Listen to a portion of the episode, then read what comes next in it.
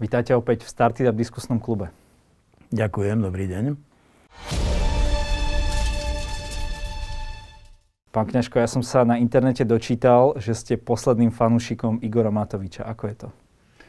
Ja by som takéto označenie nepoužíval. Tak je to na internete tak napísané, tak to asi musí byť pravda. No však čo, všetko, čo je napísané, nemusí byť pravda fanúšik je už vôbec, toto nie je otázka pre mňa, nie je otázka fandenia. V športe som bol a som fanúšik nejakých športov.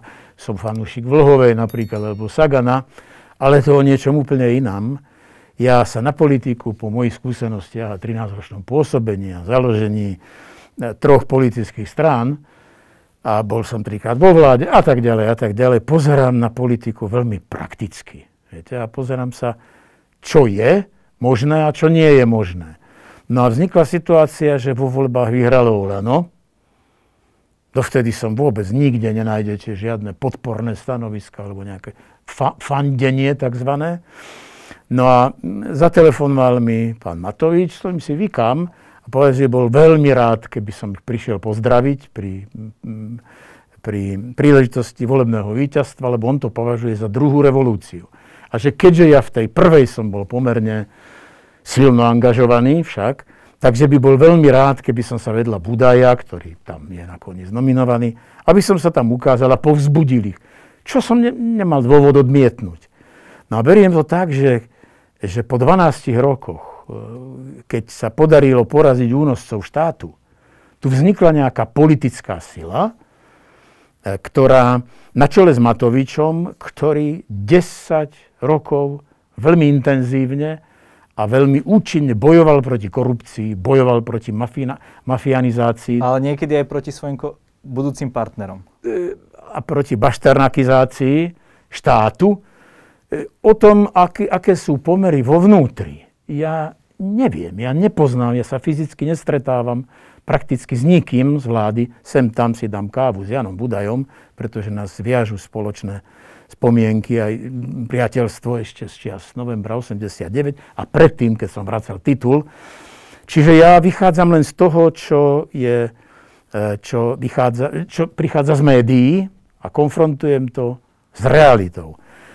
Vzniklo jedno reálne politické zoskupenie, koalícia, ktorá si vytvorila svoj program a začalo to celkom úspešne z môjho pohľadu že sa niečo robí. Do toho prišla strašná pandémia. To je, to je okolnosť, ktorú nemožno prehliadnúť. No a e, fanúšik, skrátka, myslím si, že treba dať šancu tým, ktorí vyhrali voľby, ktorí skrátka sa dokázali spojiť a dokázali vytvoriť program a idú za ním. Pretože podliehať nejakým chiméram, že, že by mal byť taký alebo onaký a mal by mať víziu budúcnosti a mal by mať kultúrnu dimenziu, ovládať 5 jazykov, že by taký niekto tu mal byť a kto by dokázal to a dokázal ono a spájať a všetky tieto kliše. Úžasné, keby taký bol. Veľmi, veľmi by som bol potešený, ale z toho, čo bolo vo voľbách a čo voľby zvíťazilo, toto bolo najlepšie, respektíve najmenej zlé, ako chcete.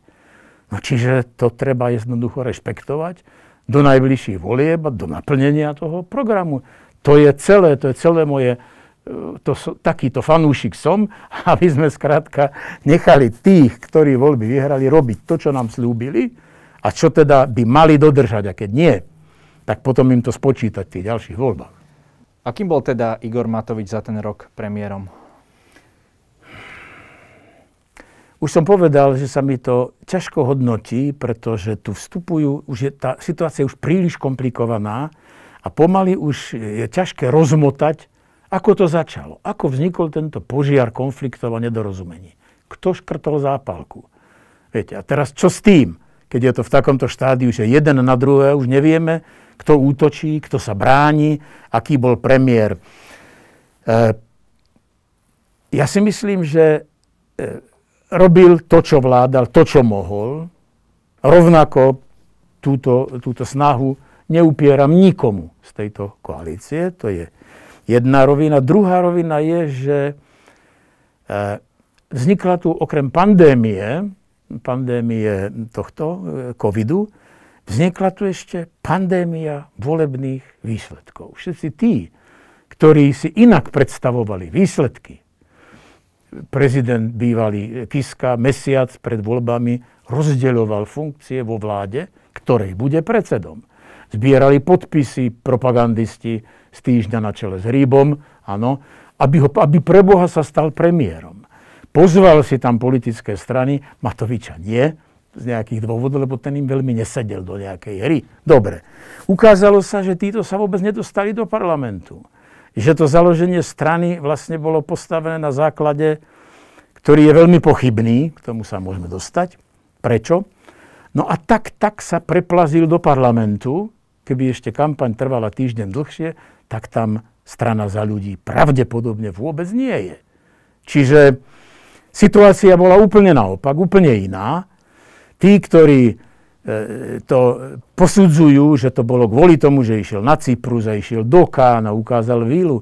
Nie, za tým bolo 10-ročná, 10-ročný boj proti korupcii, proti e, mafiánom. E, on bol prvý, ktorý povedal, toto je mafia, toto sú zlodeji a tak ďalej. Pred Bonaparte boli predsa rôzne demonstrácie. Na jednej som sa zúčastnil s Milanom Markovičom, ktorý ma pozval, lebo ho tiež poprosil vtedy, vtedy Igor Matovič ako poslanec a tak ďalej. Čiže toto je politická realita. Tak čo, čo s ňou? Viete, aký bol premiér? No, e, predovšetkým, keď som raz vo vláde, teraz hovorím o jeho koaličnom partnerovi, to je nepriateľné, aby som po skončení vlády urobil tlačovú konferenciu a hovoril by som, s čím ja nesúhlasím, pokiaľ ide o rozhodnutia vlády, keď som integrálnou súčasťou tej vlády, a toto je Sulík. Urobil desiatky takýchto vyhlásení a tlačových konferencií. Zrejme jeden o druhom už vedel, lebo sa dlho, dlho, dlho poznajú, však najskôr Matovič začínal u u Sulíka, ako som sa dodatočne dočítal, lebo na to si už veľmi naozaj nepamätám. V tom čase bol ešte dosť nenápadný. No a začalo to dokonca tým, že chceli by silomocou minister financí, to nevyšlo. Volebná matematika mu prisúdila asi 1,3 štvrte ministerstva, dostal 3 ministerstva. Chápem to správne, že dávate uh, viac viny za túto situáciu Richardovi Sulíkovi ako Igorovi Matovičovi? Ja som na začiatku povedal, kto začal spochybňovať vlastnú vládu. Stačí povedať áno. No, no áno, tak samozrejme, jednoznačne. Viete, to, čo sa dnes hovorí, že Matovič nie je schopný viesť vládu, tisíckrát to že je. Áno, ja by som len doplnil. Matovič nie je schopný viesť vládu, v ktorej je Richard Sulík. Myslíte si, že keby tam, diskusie. keby tam Sulík nebol, že by Matovič vládol úplne, úplne regulárne? Inak. inak. Definitívne inak. Viete, keď zvnútra spochybňujem autoritu vlády, to je najstrašnejšie, čo sa môže stať. Vonku opozícia, keď to robí, alebo keď to robí nejaký, povedzme, politolog v úvodzovkách a nie tendenčne, tendenčne zameraný, nemá nejakú, nejakú politickú predpojatosť a snaží sa byť objektívny, nech sa páči. Alebo skúsený novinár, ktorý pozná, e, pozná rôzne vzťahy a interakcie zložitej koalície, No ale keď to začne hodnotiť člen vlády, viete, sú nepopulárne opatrenia, pandémii, pandémii všade na svete. No a keď ja začnem bojovať proti tým nepopulárnym opatreniam tým, že ich spochybňujem a získavam body na tom, že hovorím, no tak ale toto by som uvoľnil, pre každého je strašné, že nemôže pracovať, že nemôže prevádzať, že nemôže cestovať a tak ďalej a tak ďalej. Ja chápem, ako to myslíte. Myslím, že toto ste dostatočne. No, ale to je ako, toto je, to sú fakty toto. Dobre. No. Poďme od faktov k vášmu názoru. Nech a, a to je na ten technický výkon moci, technický teda mandát, alebo ako sa tomu hovorí, predsedu vlády Slovenskej republiky. Lebo to, tam no. je tá kritika Matoviča, že on reálne nie je schopný vládnuť, že nemá tie schopnosti Eh, namiesto toho, aby tie konflikty urovnával, možno ako to robil Mikuláš Zurinda, tak on ich vyvoláva, že nedodržuje veci, na ktorých sa dohodli. Uh, Sulík Dobre. o ňom hovorí, že systematicky klame. Takže, a, nie je to, a nie je to len Sulík. Okay. Uh, sú tam aj uh, časti, tá poslanci za ľudí a tak ďalej, ktorí už avizujú Pozrite odchody. Sa. E, dobre. Ja nejdem hodnotiť veci, ktorých som nebol zúčastnený. Ja Nehovorím, že či klame alebo neklame, ja to neviem. Tvrdí sa, tvrdia títo ľudia o ňom, že klame. OK, Matovič má strašne veľa chýb. O tom ja nepochybujem. Má ich možno ešte aj, ešte aj ja by som nejaké pridal. Predovšetkým jeho chybou je, že nepracuje tímovo, že nemá nejaký poradný zbor, že nemá nejaké silné mediálne zázemie, ktoré by bezprostredne eh, uvádzalo na pravú mieru informácie, ktoré sú polopravdivé, ktoré sú demagogické, ktoré sú úplne nepravdivé. Toto nemá. A čo nie je v médiách, ako by neexistovalo. Toto veľmi podcenil. Jeho ďalšou chybou je, a veľkou chybou, že po prvej tlačovej konferencii Sulíka okamžite ho nevyhodil z vlády. Mal mu dať 20 minút na to. A dosť. Keď bol ešte silný, viete, keď bol ešte, to bolo niekedy v apríli minulého roku. Čiže vtedy myslíte, že by udržal ako keby aspoň tie tri strany a no, mohol by vládnuť ja, prečo tri strany? Ja si myslím, väčšinou. že aj tú štvrtú. To, no, Keď že... vyhodíte predsedu tej strany z vlády... Keď myslíte vyhodíte že... člena vlády, o predsedovi nehovorme. No, je to predseda strany. Ale veď kto by mu zobral to predsedníctvo? O čom sa bavím? Ja sa bavím o členovi vlády, ktorý vystúpi proti vlastnej vláde. Nemá v niečo robiť. A keď si to neuvedomí sám a neodíde, keďže so vládou nesúhlasí, alebo s predsedom, tak ho treba vyhodiť. Toto mal urobiť. Ako by sa k tomu zachovali poslanci, to ja neviem. V tom čase, viete? Ale nemysliteľné, aby niekto zvnútra kritizoval vlastnú vládu verejne. Neprípustné a takýto prípad nenájdete v žiadnej normálnej demokratickej krajine. Takýto človek s takou, s, taký, s takou dekompozíciou konzistentného myslenia nemôže existovať. Neexistuje, viete? A keď už sme pri tejto osobnosti, tak si treba povedať, kto to hovorí. Liberáli povedali to, liberáli povedali ono. Aký on liberál? Kde je medzinárodné zakotvenie? V akej frakcie v Európskom parlamente? Však on nie je liberál. On je asi taký liberál, ako je Fico sociálny demokrat. Definitívne. Však si to, vyťahnite si to na internete, kde sú zaradení. Áno. Po druhé, oni majú v názve, že sloboda a solidarita. Nehnevajte sa, keď v čase, keď tu padali od únavy zdravotáci a keď ministri robili 12-15 hodín denne, aby udržali nejaký chod a bránili sa pandémie, on ide na 14 dní do Dubaja. No. To je prejav solidarity.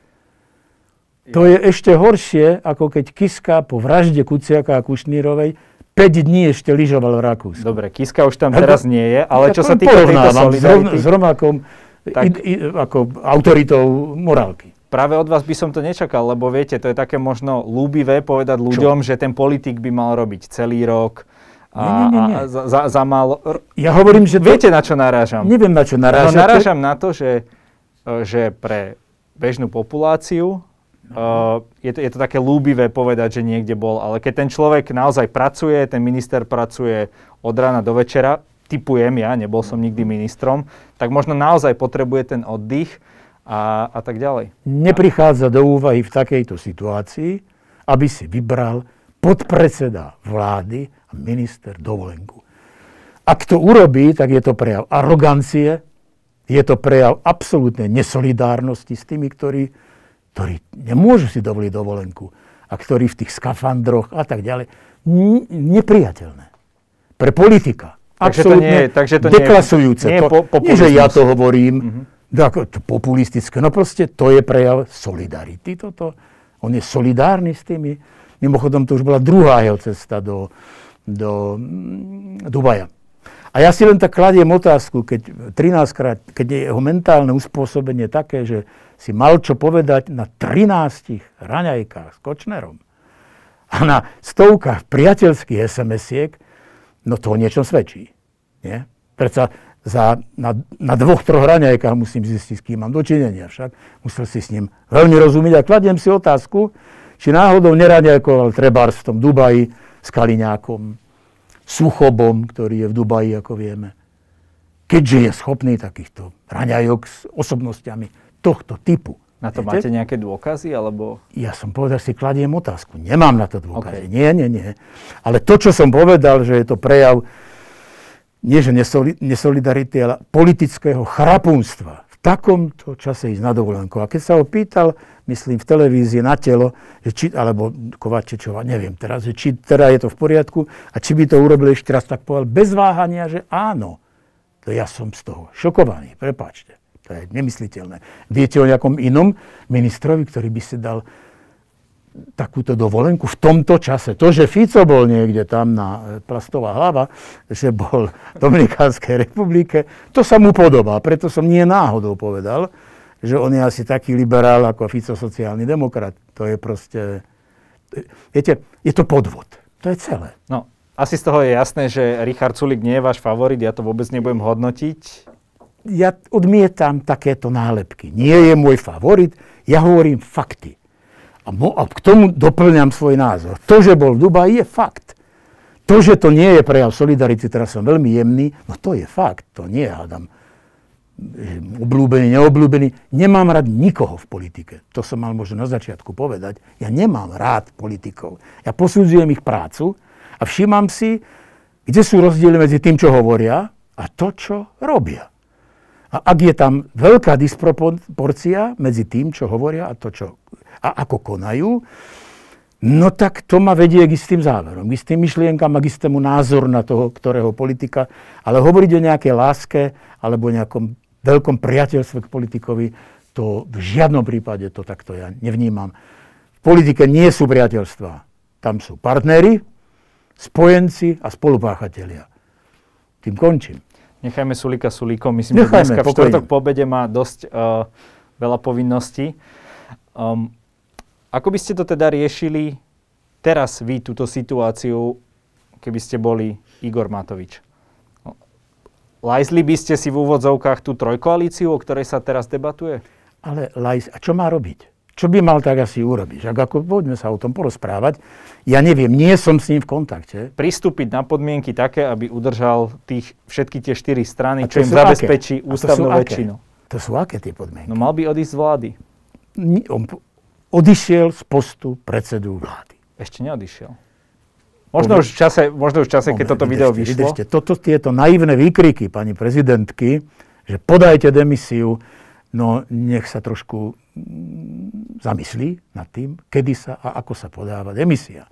Demisiu podám, keď idem do, za pani prezidentkou a poviem, áno, podávam demisiu a je tu takýto pôdorys. Toto bude predseda vlády, toto sú ministri a takto je zabezpečená väčšina. Ja sa vzdávam predsedníctva. To je seriózne. Ale ísť tam, ako tam chodil Sulík ako na klavír, neviem prečo, keď prezidentka do toho v podstate ústavne nemá čo povedať. Ja jej to nezazlievam. Dokonca si myslím, že by sa mala aj zdržať niektorých veľmi osobných, osobných vyjadrení voči komukoľvek. To jej nepatrí a je to na jej škodu a na škodu veci, lebo to len eskaluje problém. Čiže on povedal zrozumiteľne v nedelu, áno, odchádzam z postu predsedu vlády. Celé dni som počúval požiadavky, ktoré vznikali, ktoré prichádzali z tej onej strany a pozorne som si rekapituloval, kto je schopný eh, konštruktívne prispieť k riešeniu tejto situácie. Eh, pani Cigániková, aby myslím, tak sa povedala, že keď odstúpi krajčí, odstúpi ona.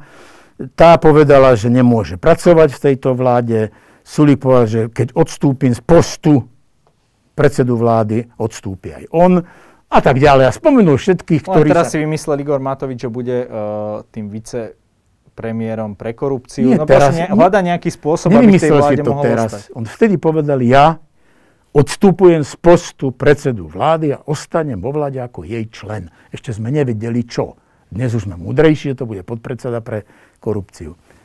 Tu je ešte jeden dôležitý faktor.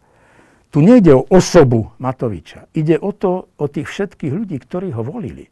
Tam je 700 tisíc krúžkov. Tá strana získala 25%. Je to... No, dneska má preferencie tak na úrovni desiatich. Boli voľby? Nie.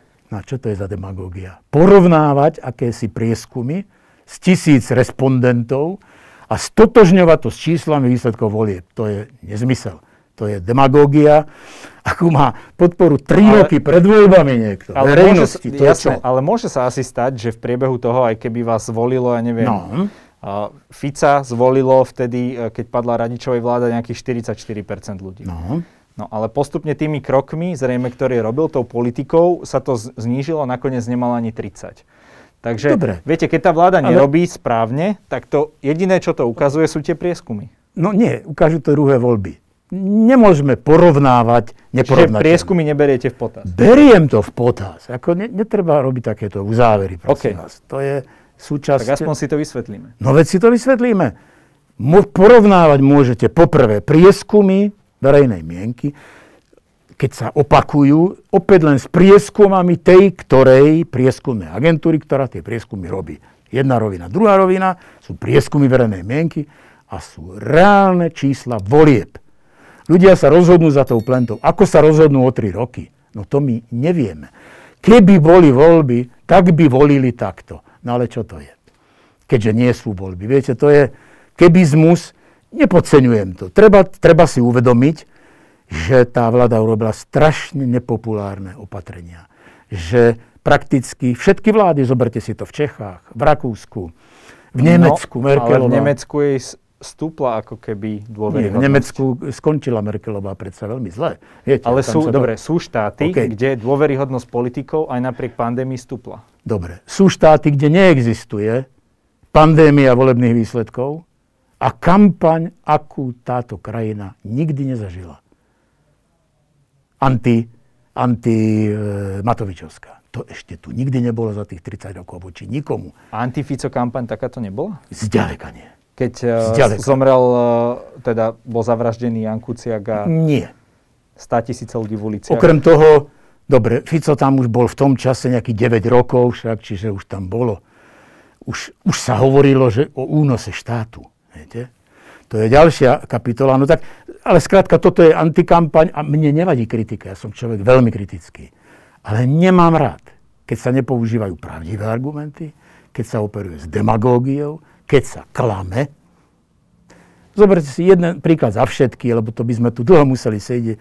Plošné testovanie. 3,5 milióna testujú teraz e, v Nemecku. Plošne. V Čechách... Plošne myslíte no, celú krajinu? Nie, nie, nie. 3,5 milióna ľudí som povedal. Ich je 80, zručí 60, 75, lebo tak nejako... Tam je problém to celoplošne. Niekto hovoril, že plošne by sa malo napríklad tie okresy, že tam Dobre, to malo význam veď, vtedy na tej Orave. Ale veď to, opäť, to pomohlo. opäť sme kde? Kým, keď chcete zistiť, kde sú tie ohniská, takzvané, ako to zistíte, ak nie plošným testovaním? To by som rád vedel. Musíte to plošne otestovať a zistíte, tu je to dobré, tu je to horšie, tu je to úplne zle. A potom robíte cielené, ako sa aj urobilo. No, neviem, či sa to až tak cieľene potom vyhodnotili tie dáta, keď no. aj matematik Richard Kulár, určite ste počuli, to, čo hovoril, že koľko mi dát vlastne nemáme. No, dobre.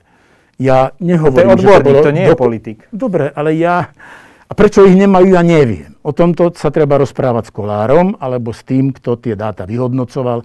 Do, toho, do takejto diskusie sa nejdem púšťať, lebo ja úprimne poviem, toto neviem, nemám, nemám to na stole, nemám tieto Jasne. informácie.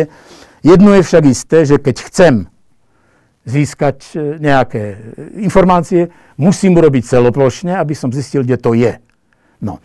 My keďže sme malá krajina, možno to bol dobrý nápad otestovať.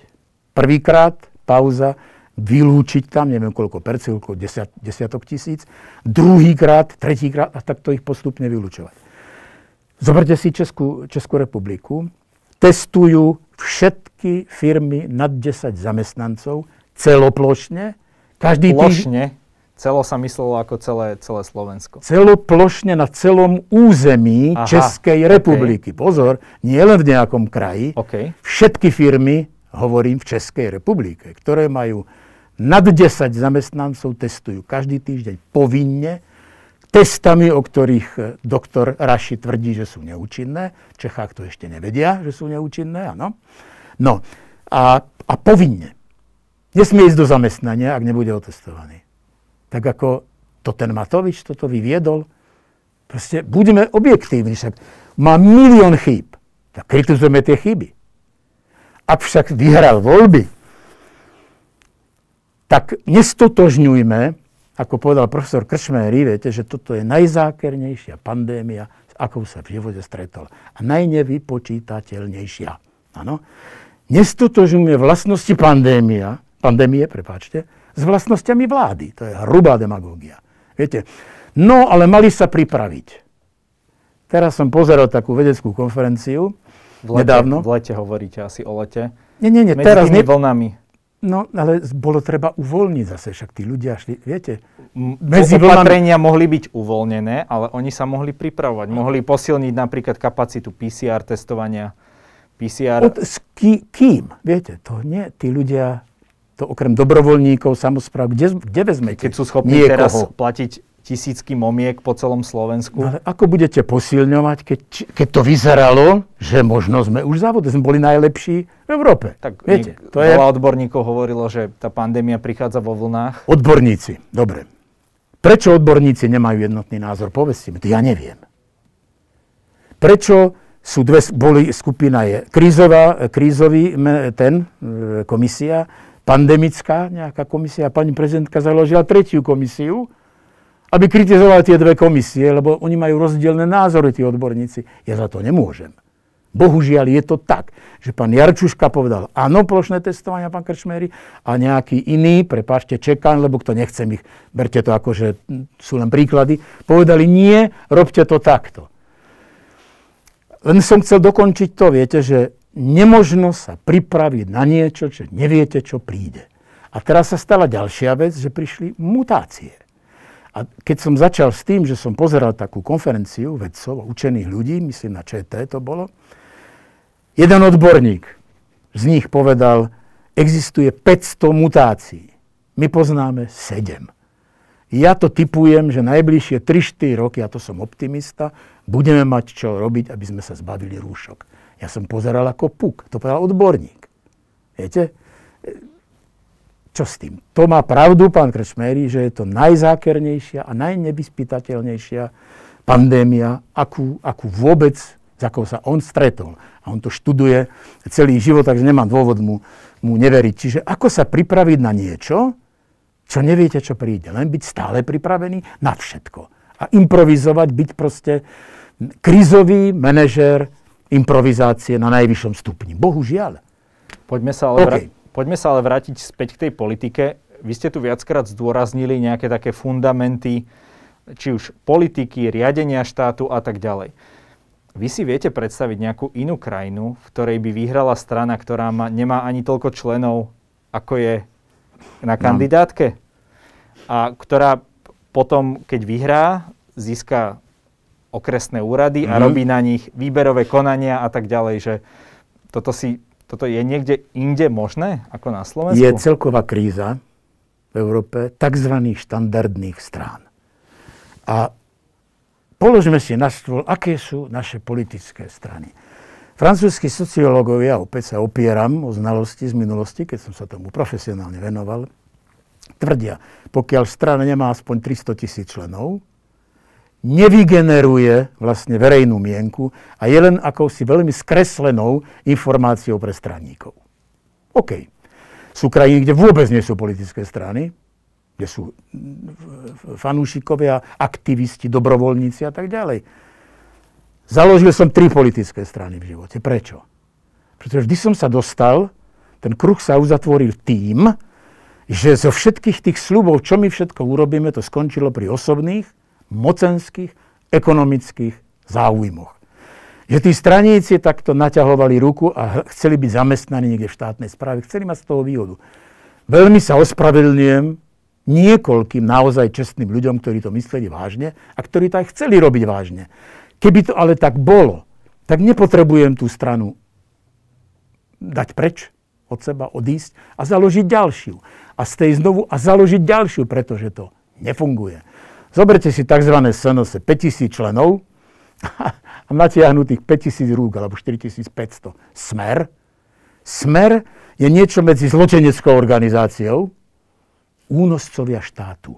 Bola to pravda? Ale že môžete to tvrdiť štát? naozaj o tom každom bežnom členovi niekde v okresoch? Hovorím, Alebo že, o väčšine? Hovorím, že nie. Hovorím o väčšine. Rozhodne. Rozhodne o väčšine, lebo keby to nebola väčšina, takto, no tak by som nevypichol teraz niekoľko naozaj čestných, úprimných ľudí, ktorí to riskovali. Poviem vám konkrétny príklad. Keď som odišiel od Mečiara v marci v roku 93, Áno, lebo som sa, no, to je príklad, verejne som vystúpil proti jeho metódam, povedal som, že loží jeho pracovnou metódou a odišiel som z vlády. So mnou odišlo sedem poslancov, pred ktorými sa hlboko skláňam, do neznámej opozície. Boli sme sledovaní, boli sme proste, bolo to veľmi tvrdé obdobie. Veľmi, veľmi tvrdé. Rok sme takto žili v opozícii, založili som Alianciu demokratov, ktorá neskôr prerástla v Demokratickú úniu a to nakoniec v SDKU. A tým som skončil. No? Čiže boli tam čestní ľudia zo pár, ale boli tam takí, ktorí tam zostali, ktorí privatizovali, ktorí podliezali tomu. Viete, odišiel som aj z prvej Mečiarovej vlády, lebo tomu zase vládlo ústredný výbor na čele s, Gájom, s Gálom Zajacom, ktorí nezobrali zodpovednosť, ale riadili štát. To je iný problém. A, to je iná téma úplne. No, ja len, ale príklad vám hovorím, čo je strana a ako sa môže zvrhnúť. To je celé. Čiže dnes ja nepotrebujem, aby som mal niekde svojich straníkov, keď si otvorím, otvorím internet a zistím, aká je tam situácia. Nepotrebujem k tomu. Okrem toho, čo s tým, viete, čo mi, čo mi táto stranická, toto zázemie, akú, akú, aký úžitok konkrétne v Saske, povedzme, títo straníci prinesú e, spoločnosti. Čo to je? No, keď tá strana vyhrá Viete? voľby, no. napríklad Saska je ten príklad, že naozaj tie štátne podniky a tak ďalej obsadila svojimi nominantmi. No, ďakujem pekne. Ľudí ktorí, ľudí, ktorí s nimi spolupracujú, ktorých má preverených, viete, že tam robia. A Sulík povie, ja za týchto ľudí zodpovedám, pretože ich okay. pozná namiesto toho Matovič, keď teda budem hrať no. tú rolu diabloho advokáta, má niekoho, o kom ani netuší, nepozná ho po, po, po mene a robí niekde na okresnom. Takto vyhrala na uh, jednu z, z prednostiek ok- okresného úradu uh, pani, ktorá kandidovala za vlast. Nestala sa nakoniec, len hovorím. No, ako... Ja, kto kandidoval, kde Mikloško trikrát kandidoval na prezidenta, nebudem ho kvôli tomu, viete. Tak asi nie, nie za vlast. No, za seba, ale to je, to je jedno. Ale chcel som povedať, viete, keď, po, keď strana povie, my máme stranických odborníkov, tak spozorniem, pretože mám chuť povedať, viete čo, pošlite ich niekam. Politik je odbornosť. K jeho odbornosti patrí, že keď získa politickú funkciu, a to je aj minister, to je politická funkcia, nie odborná. Čo sú to za hlúposti? Obklopím sa nie stranickými odborníkmi, obklopím sa najlepšími odborníkmi. Žiadny stranický odborník, skúste mi menovať z minulosti, ktorému pomohlo, že bol stranickým odborníkom a pomohlo to jeho odbornosti potom v reálnom živote. Čo to je za nezmysel? E, toto hovorili za vlast. My sme strana odborníkov a to sú populisti. Tak keď niekto vyhrá voľba, tak je, voľby, tak je populista a keď ledva prelezie do parlamentu, tak je odborník. Však to je tragikomické, nie? Nie? To ja nebudem hodnotiť. No, ale, čo to je stranický, ale čo je stranický odborník? To samo o sebe sa vzájomne vylúčuje. Odborník je dobrý, horší, zlý. Ja keby, keď som bol vo funkcii, to je jedno, či som bol, riadil jedno ministerstvo, druhé ministerstvo, tretíkrát, televíziu, tak som vyberal najlepších. Mňa vôbec nezaujímalo, akého je vierovýznania, akého politického zamerania, to ma nezaujíma. Ja zaujíma, aký je odborník. Či išlo o ekonomiku, organizáciu práce, e, nejaké formátovanie programové a tak ďalej. To ma zaujíma, nie jeho politická príslušnosť a jeho politické, politické zaradenie. To, čo to má s odbornosťou? Však ako som odborník. To sme teraz videli týchto vedcov, viete? nechcem nikomu z nich siahať do svedomia, ani to neviem, ani ma to nezaujíma, akého sú, kde sú politicky oni, ako sú politicky orientovaní. Lebo sú to odborníci vo svojej branži.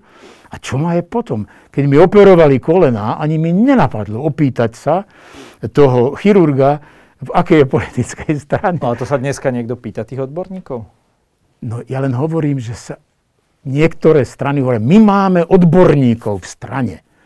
No žiadny poriadny, skutočný odborník nevstupuje do politickej strany, ale je odborníkom vo svojej profesii. Predovšetkým. Tak sú výnimky, ako ja nechcem nikomu, možno by som niekoho urazil, ale určite tí najlepší odborníci sú preto najlepší, že pracujú vo svojom odbore a nie preto, že idú do nejakej politickej strany. No na čo by to asi tak robili? Viete? Hovoríte o, o tom, že dneska nevidíte také osobnosti, ktoré by možno mali všetky tie želané politické vlastnosti, povedzme tých ideálnych politikov. Mňa by zaujímalo, no, čo, prečo títo ľudia nechcú ísť do politiky a čo by sa muselo stať, aby chceli? Neviem. Neviem. Ja nie, že nevidím, oni tam nie sú jednoducho. Viete, nechcem tu menovať nikoho, nechcem naozaj byť osobný, to ne, nemá zmysel. Ale keď povedzme aj nejaký sociológ alebo niekto, kto sa venuje tomu, povie, no že ten nemá také a také e, zázemie, konkrétne Matovič, lebo to by mal byť človek, ktorý má víziu, ktorý má 5 jazykov, ktorý má aj humánnu dimenziu. Tak ja sa opýtam, no to je úžasné. Kde je?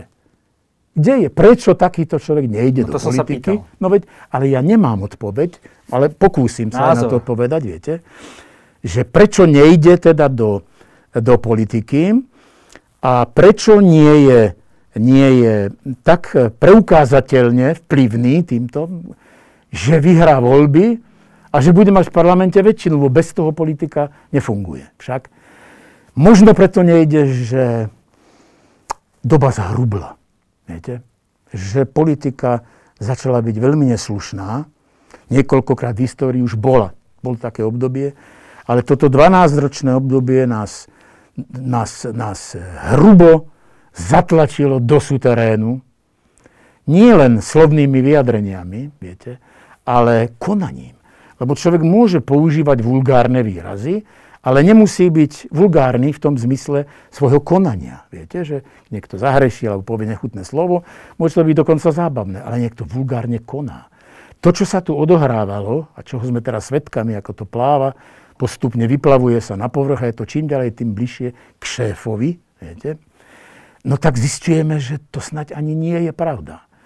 A únoscovia štátu, ak to bol únos, ja si myslím, že bol, však to vidíme, že od policajného prezidenta, generálneho prokurátora, to nemá obdoby. Áno?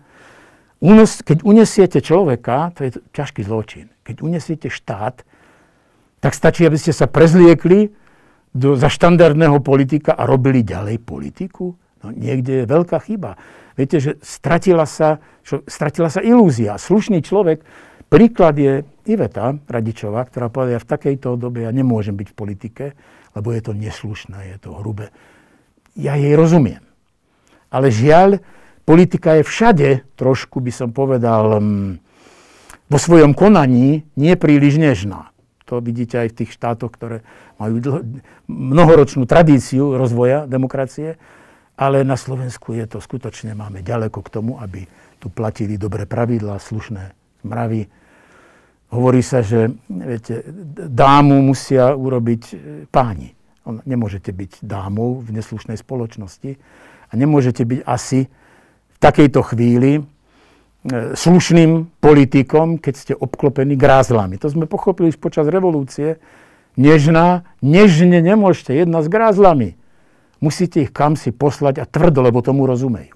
Bohužiaľ sa to dostalo už dnes na takú úroveň, že, že mm, to možno odraďuje tých, slušných, jemných ľudí, ktorí... Takto, čím človek viac vie, mám také skúsenosti v živote, tým je obyčajne skromnejší. Tým je, sa radšej drží, drží stranou, drží sa späť. Hlupáci nahrádzajú tu nedostatok, by som povedal, inteligencie tým, že sú suverénni. Myslím, že sa tomu hovorí Dunning-Krugerov efekt. Môže byť, vidíte, ak sa dovzdelám. A hovoria príliš nahlas a s absolútnou istotou. No, a ešte, čo je dôležité, s neobyčajným záujmom počúvajú sami seba. Sú fascinovaní sebou samým. No. Bohužiaľ, ja, kto si povedal, viete, že, že budeme potrebovať 60 rokov, aby sme sa dostali o poschodie vyššie tejto spoločnosti, aj v politike samozrejme, možno je na tom niečo pravdy. Možno sa ešte musíme párkrát poučiť a párkrát padnúť na nos, aby sme, si, aby sme rozoznali, kto je slušný a schopný, kto je neslušný a neschopný a potom všetky tie nuancy, nuancy e, medzi tým. No. To je veľmi zaujímavá vec, čo ste povedali na záver nášho rozhovoru. Ako viete, každý host môže na záver niečo odkázať ešte našim divákom. No, ja si myslím, že po 12 rokoch je veľmi dôležité, aby sa toto obdobie e, dokončilo riadnymi voľbami o tri roky. Pretože ak by táto garnitúra zlyhala, bez ohľadu na to teraz, kto bude z toho obviňovaný, že obviňovaní budú všetci a všetci budú vinní. Oni sa musia dohodnúť, sú povinní to urobiť, pretože ak nie, tak skončia ako politické mŕtvoly. Všetci?